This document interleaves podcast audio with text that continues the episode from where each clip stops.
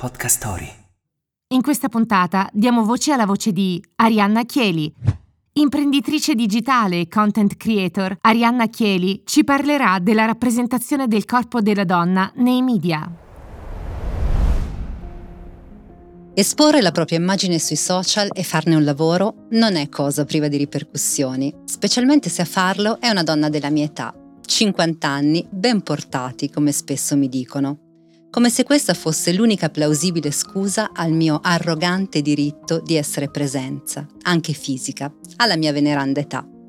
Ogni volta che pubblico un contenuto dove esco dagli schemi canonici in cui ci immaginiamo di dover incasellare una donna overanta, c'è qualcuno che alza il ditino e come un leone o una leonessa da tastiera mi scrive Sei vecchia. E lo stesso accade a molte altre colleghe, Sostituite pure il sei vecchia con sei grassa, sei magra, sei ridicola, sei brutta. Ma forse l'unica cosa che davvero vorrebbero dirci è non sei conforme. Cerchiamo di capire allora quale immaginario dovremmo essere conformi e come ci siamo arrivati a questo immaginario. Facciamo assieme un salto nel passato per guardare come la pubblicità, che è una parte della cultura popolare e un riflesso delle norme sociali, ha rappresentato il corpo delle donne. Negli anni 50 la donna era null'altro che un'appendice alla felicità e soddisfazione maschile, brava madre, brava moglie, brava massaia.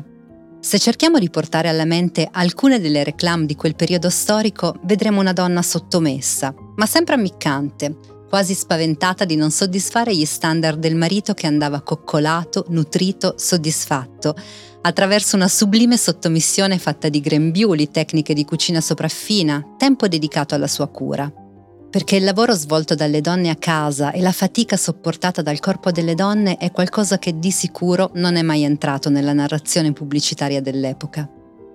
Negli anni 70 si inizia a parlare di donna oggetto, il corpo della donna deve assolvere un nuovo compito, la gratificazione dello sguardo e del piacere maschile, allusivo, provocatorio, sottomesso ad uno sguardo che tratta la donna come un oggetto, fruibile in quanto alimento del sacro desiderio maschile collegato all'impulso di acquisto chiamami Peroni, sarò la tua birra, o chiamami Peroni, sarò la tua bionda. Gli anni Ottanta portano il corpo delle donne in televisione e la situazione di sicuro non migliora. La donna diventa specchio dell'immaginario erotico maschile, dal più pecoreccio, basta ricordare Drive-In, al più perverso lolitismo delle giovanissime ragazzine di Nonella Rai.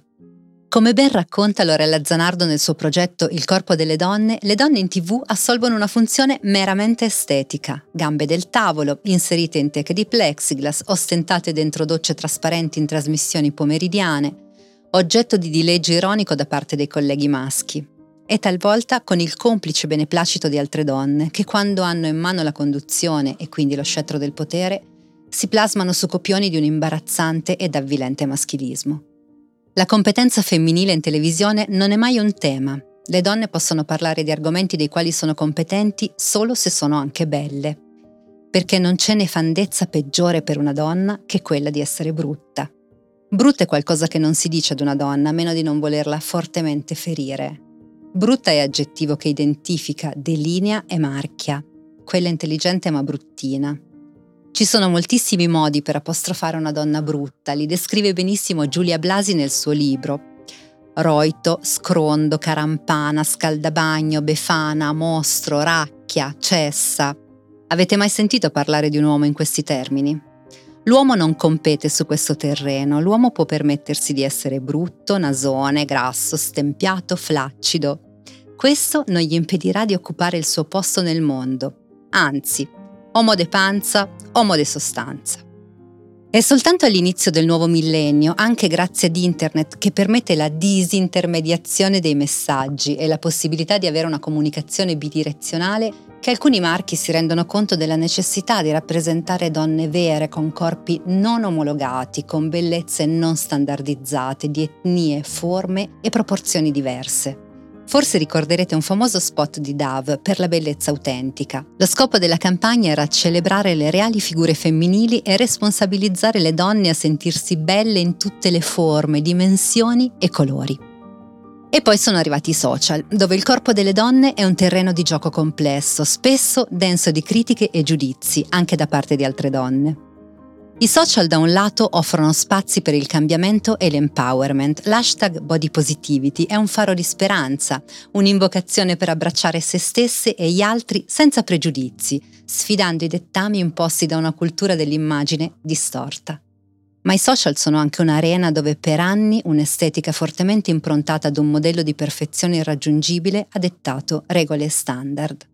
Instagram è stato per anni il regno del patinato, feed in palette, fotografie degne di un giornale di moda, location suggestive, abiti da favola indossati soltanto per uno scatto, in una gara dove la perfezione non arrivava mai. Io ho fatto parte di quel mondo che esisteva solo nei quadrati di foto ritoccate, con la sensazione che non fosse e che non fossi mai, mai, mai abbastanza. E se non era abbastanza per me, che scattavo con fotografi professionisti, truccatori che mi rendevano più bella, abiti prestati da maison di moda per promozione, pensate come potesse risultare irraggiungibile per chi quel mondo lo vedeva come uno specchio della realtà, non il frutto di un team di lavoro. Per le più giovani, per chi stava plasmando la sua idea di femminile. Avremmo dovuto raccontarlo sin da subito che quella non era la vita vera, che cercare di trasformare la vita in una foto Pinterest non era minimamente garanzia di felicità, che l'erotismo poco o nulla ha a che fare con la perfezione dei corpi, che l'unico modo per essere felici è accettare di non essere perfette.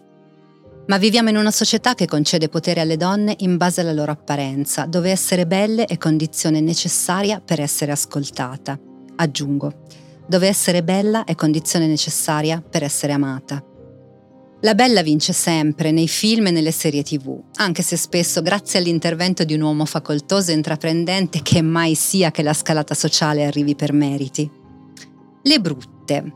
Colpevoli tra l'altro non solo perché brutte, ma pure svogliate. Non esistono donne brutte, solo donne pigre, dice Elizabeth Arden.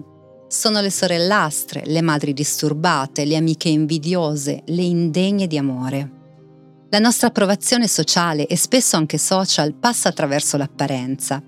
Sembra che quando bellezza e giovinezza passeranno non avremo molto altro da offrire, e ve lo dice una alla quale dicono che è vecchia da quando aveva 27 anni. Non si può mai stare tranquille, invecchiamo, ingrassiamo, imbianchiamo, aumenta la nostra ansia e disciplinare il corpo diventa un lavoro senza fine. Dobbiamo corrispondere a degli standard, ma chi li ha decisi questi standard? Nella società patriarcale dove viviamo, il desiderio maschile è al centro delle dinamiche sessuali. Una donna desiderabile viene spesso considerata come un oggetto di piacere maschile. Quindi devi essere desiderabile, bella, ben tenuta e non da ultimo vestita decorosamente. Il come siamo vestite diventa un problema politico e morale, collettivo.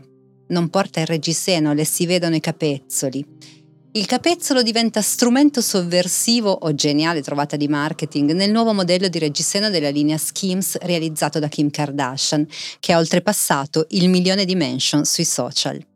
Il nostro corpo è costantemente sessualizzato e il nostro modo di vestirci sottoposto ad una costante sorveglianza sociale. Eppure avete mai sentito simili disquisizioni sull'abbigliamento di un uomo? Ci sono mai stati flames relativi ad una mutanda vista o una canotta maschile? E non pensate che questo giudizio sia privo di conseguenze concrete, perché poi nelle aule di tribunale, durante i processi per stupro, è d'uso chiedere alle donne com'era vestita. Su TikTok, il social che meglio racconta la realtà, ci sono centinaia di video in cui le ragazze mostrano come uscirebbero di casa se non ci fossero gli uomini, con abiti corti, colorati, gonne di paillette, canotte, e come invece devono vestirsi per uscire, infilando delle enormi tute da ginnastica sopra i loro abiti, nascondendo i capelli lunghi sotto cappelli e cappucci, infilandosi scarpe comode per scappare alla bisogna. Ma torniamo agli standard. È fondamentale omologarsi?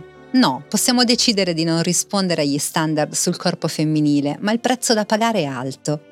Provate a leggere i commenti sotto i post di chi decide di non tingersi più i capelli o quanta rabbia possa produrre chi decide di tenersi i peli e con un certo orgoglio mostra gambe o ascelle non depilate. La grassezza è imperdonabile, ma lo è altrettanto l'eccessiva magrezza. E se per caso lavori su quel corpo che ti è stato dato, ma che tu ci tieni a preservare, diventi immediatamente vanitosa, leggera, frivola. Come fai? Fai male. Negli ultimi anni si è sviluppato un nuovo neologismo nell'ambito del marketing, il femvertising, una strategia di comunicazione che unisce il femminismo all'advertising per rappresentare modelli femminili forti, propositivi e positivi nell'ambito pubblicitario. Sempre più brand cercano di adottare questo tipo di comunicazione, a volte senza provare un reale interesse. In tutti questi casi si parla di pink washing, il cosiddetto commodity feminism, cioè un femminismo di facciata in cui vengono promossi superficialmente valori cardine del femminismo e della body positivity, per poi nei fatti promuovere standard di bellezza omologati e confermare gli stereotipi di genere. Vi faccio un esempio facile facile che ho sentito con le mie orecchie ad un casting per una sfilata.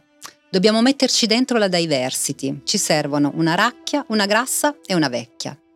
E allora cosa possiamo fare per cambiare le carte in tavola, per cambiare la narrazione sul corpo delle donne? Si parte sempre dall'educazione alla parità. E ben vengano i TikTok sui peli, il dibattito che oltrepassa l'odio, la conversazione che apre uno spiraglio perché noi non smetteremo di scardinare porte. Dovessimo farlo un video alla volta.